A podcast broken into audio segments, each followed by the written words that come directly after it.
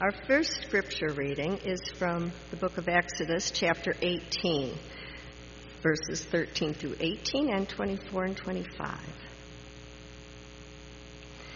The next day, Moses sat as judge for the people, while the people stood around him from morning until evening. When Moses' father in law saw all that he was doing for the people, he said, What is this that you are doing for the people? Why do you sit alone while all the people stand around you from morning till evening? Moses said to his father in law, Because the people come to me to inquire of God. When they have a dispute, they come to me, and I decide between one person and another, and I make known to them the statutes and instructions of God. Moses' father in law said to him, What you are doing is not good. You will surely wear yourself out, both you and these people with you, for the task is too heavy for you. You cannot do it alone. So Moses listened to his father in law and did all that he had said. Moses chose able men from all Israel and appointed them as heads over the people, as officers over thousands, hundreds, fifties, and tens. Before uh, I proceed to the second scripture reading, I thought I'd give a little summary of uh, the messages that we had on Moses. This is the third in the series on Moses we have, and and you know each one of the episodes that we looked at had kind of a defining moment for Moses. Uh, when God called Moses from the burning bush as he was tending his father-in-law's uh, flock, he said, "I want you, Moses, to go to the Pharaoh and say to him, "Let my people go." And Moses said, no, I'm not qualified. I'm not eloquent. And the lesson that Moses learned uh, at that burning bush was that nobody is qualified to fulfill God's calling. The way we fulfill God's calling is God working his way through us. What God calls us to do, he enables us to do. And that's why those words that God left with Moses were so important. He said, I will be with you. Well, the second defining moment came when Moses summoned up the courage to go to Pharaoh as God had instructed him to do, Moses and his brother Aaron, they go to Pharaoh, again, obeying exactly what God asked of him, saying, Let my people go. And Pharaoh said, Who is this God that you are talking about that I should pay any attention to him? And the result is that the Pharaoh ends up piling on more work on the Israelite people in the building uh, projects that they were doing. And uh, he incurs the wrath of both Pharaoh and his own people. And the lesson learned there for Moses was that oftentimes when we are obedient to God, the result brings pushback and trouble. But it's in that trouble and amidst that strife that God works his purpose. So now we're coming to what we might call the third defining moment for Moses. And this comes after the people of Israel have been released, you know, from Egypt, and they're in the wilderness, and they're having to deal with all of the harsh realities of that uh, rather austere existence as they are making their trek to the promised land they have to contend not only with the elements in the desert, but there also are tribes and uh, bandits and lots of folks uh, causing trouble there for them while they are uh, in that place. And so, beginning in verse 8, is a description of one of the battles that the Israelite people were having to fight, and uh, they were known as the Amalekites. Listen now to the word of God for us. Then Amalek came and fought with Israel at Rephidim. Moses said to Joshua, Choose some men for us and go out, fight with Amalek.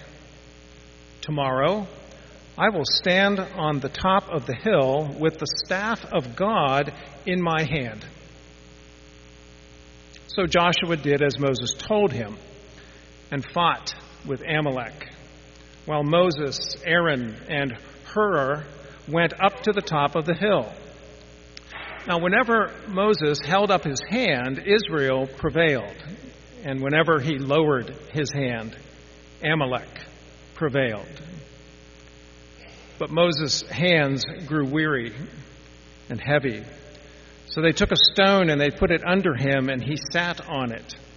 Aaron and Hur held up his hands, one on either side, so that his hands were steady until the sun set. And Joshua defeated Amalek and his people with the sword. Friends, this is the word of the Lord. Let us pray. Our Heavenly Father, may the words of my mouth and the meditations of our hearts be acceptable in your sight, our Lord, our rock, and our Redeemer. Amen. They held up his hands. Those are the words that the Bible conveys to us.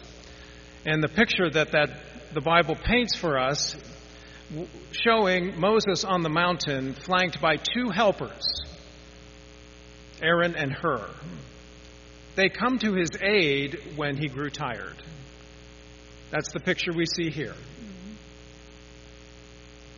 Now, notice, notice that Moses is holding a staff, and that staff had significance in the unfolding drama uh, for the deliverance of God's people. You may recall that Moses took the staff with him when he went to confront Pharaoh and demanded that he release God's people from slavery.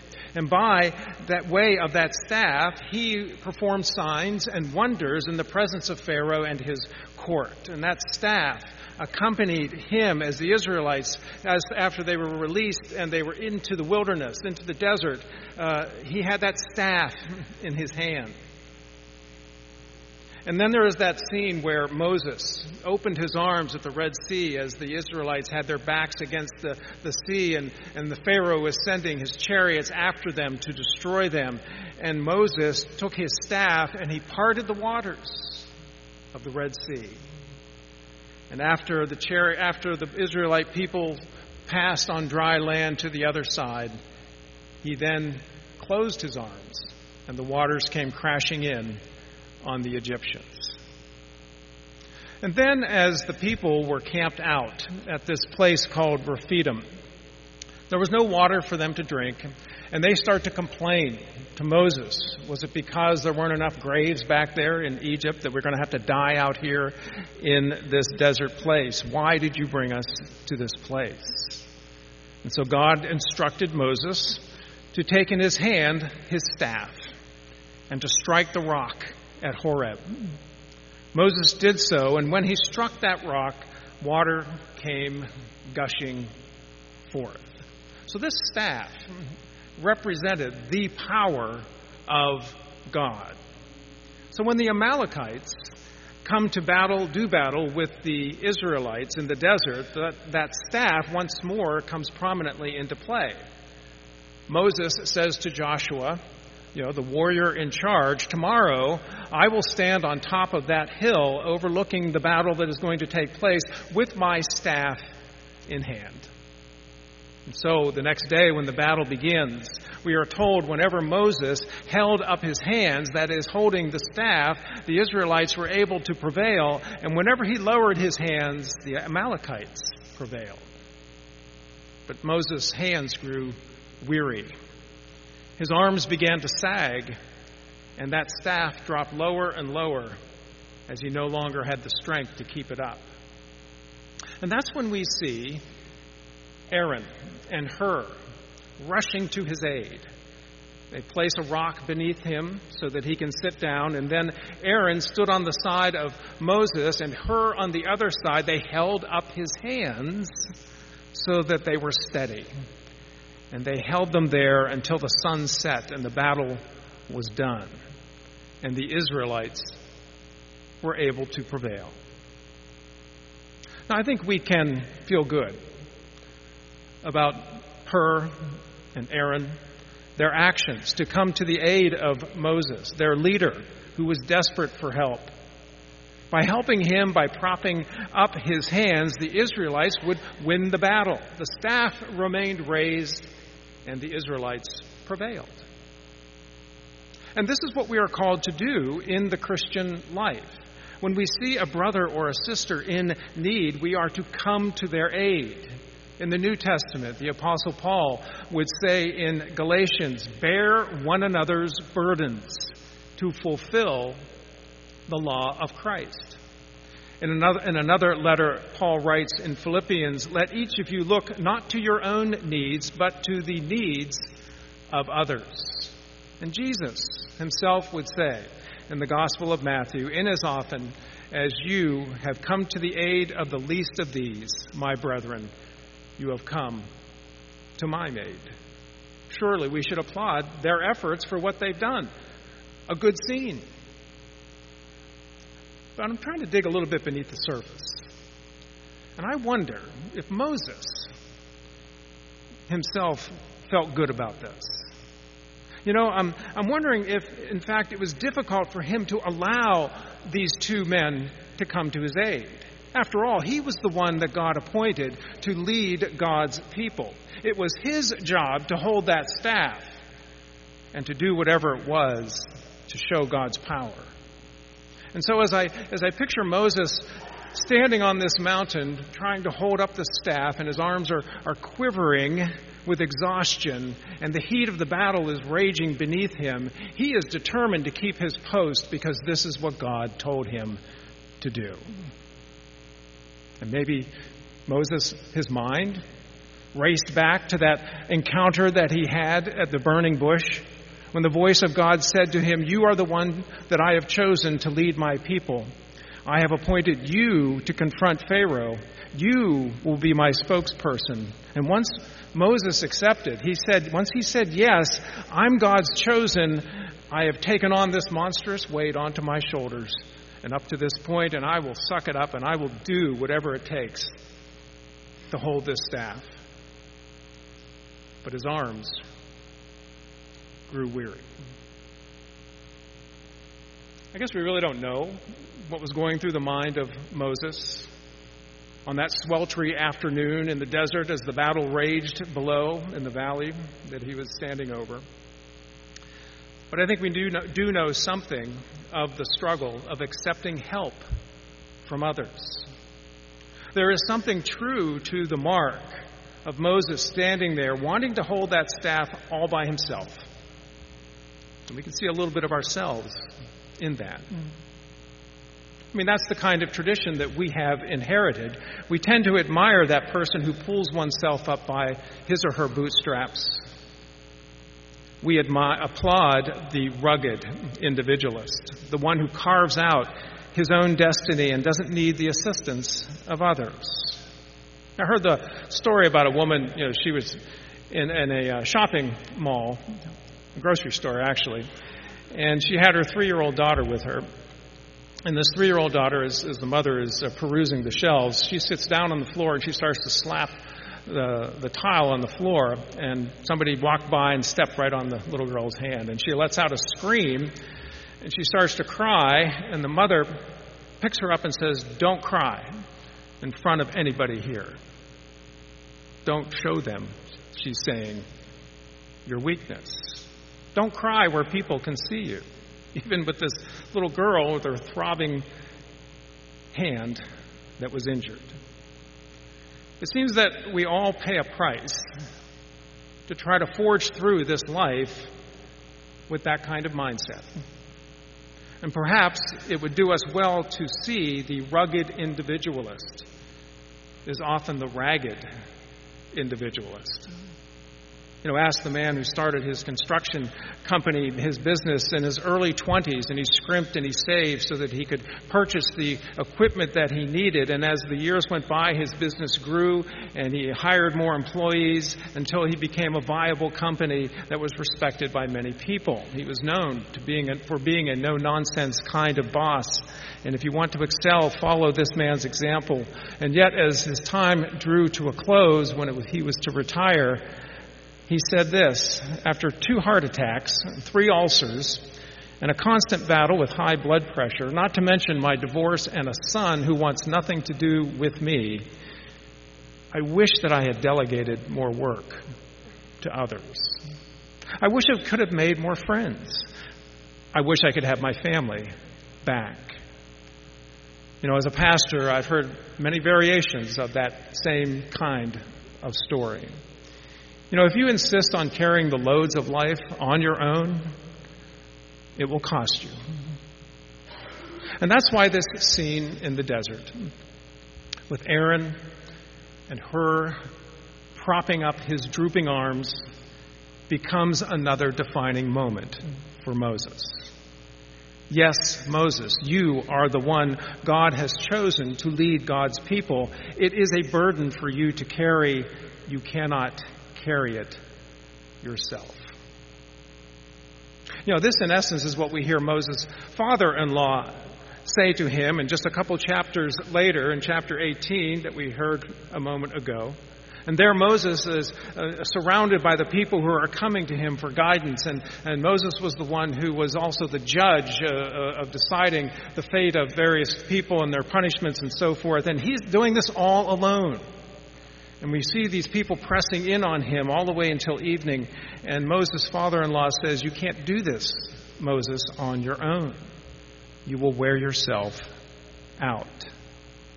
And so his counsel to Moses is this find other able bodied men who are trustworthy, allow them to sit as judges among the people, let them bear the burden with you. And Moses listened. Just as he had to allow Aaron and Hur to hold up his arms, his hands, Moses allowed other able bodied people to make critical decisions. And I can see it involving the same kind of, you know, conflictedness with him. Because delegating this authority, in order to do this, he has to relinquish power and control. I think we all have to admit that's a dynamic that we all have to deal with. Maybe we don't want the help of others because we don't want to let go of being the one in control. You're not the only one qualified, Moses. God made other people capable as well. You see, we are called to bear one another's burdens, as the Bible says, yet we are also called to share those burdens. There cannot be a bearing if there is no sharing of the burden. I was involved with a ministerium group and uh, you know, we would gather together, various ministers of churches, once a month, and we would share ideas. And it was also a, a good fellowship time among clergy in which we would be able to share with each other some of the challenges that we were having as uh, pastors. And, but I just remember this one pastor, all he wanted to do was tell us all about how great his church was doing uh, and the good time that he was having there. And so I remember walking out from a meeting with him. We were going to the parking lot, and I just said, Well, I'm glad to see so many good things are happening at your church, and you don't have some of the problems that we have been having as uh, pastors. And he says, Oh, I have problems, but I'm not about to share those with you. And I thought, what a shame, you know, because the, the very thing that I thought was so beneficial for me personally as a pastor to be able to have other colleagues in ministry to share things with he was not willing to do. Because you see, to do this is to make yourself vulnerable. And when you make yourself vulnerable, you're opening yourself up to be hurt. When we share a burden, inevitably it means opening ourselves to others. It means taking a risk. Something else to consider is that an act to bear a burden can, in fact, be an act of reconciliation. You remember how Moses was having all kinds of insults hurled at him because of all the things that were going wrong as God was delivering the people out of Israel and as they were confronting all of these, um, you know, struggling events as they were in the desert. And Moses would cry out to God, What shall I do with these people? They're ready to stone me, even though I've done my part, God.